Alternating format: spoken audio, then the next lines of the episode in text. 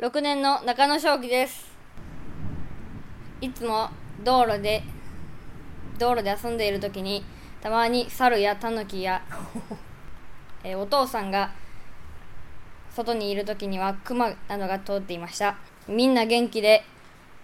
みんな元気ですごくいいところだし岡田小学校は自然豊かだからその自然を生かした行事などがあるので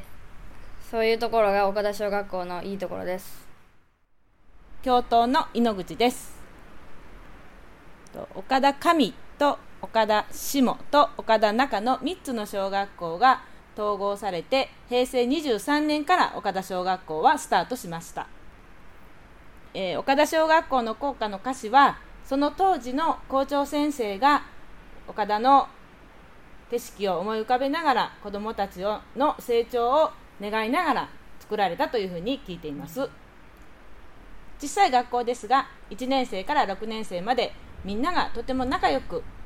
しているところがいいところだと思います。また地域の方にたくさん見守られて支えられて地域の中ですくすくと育っている子たちだなというふうに思っています。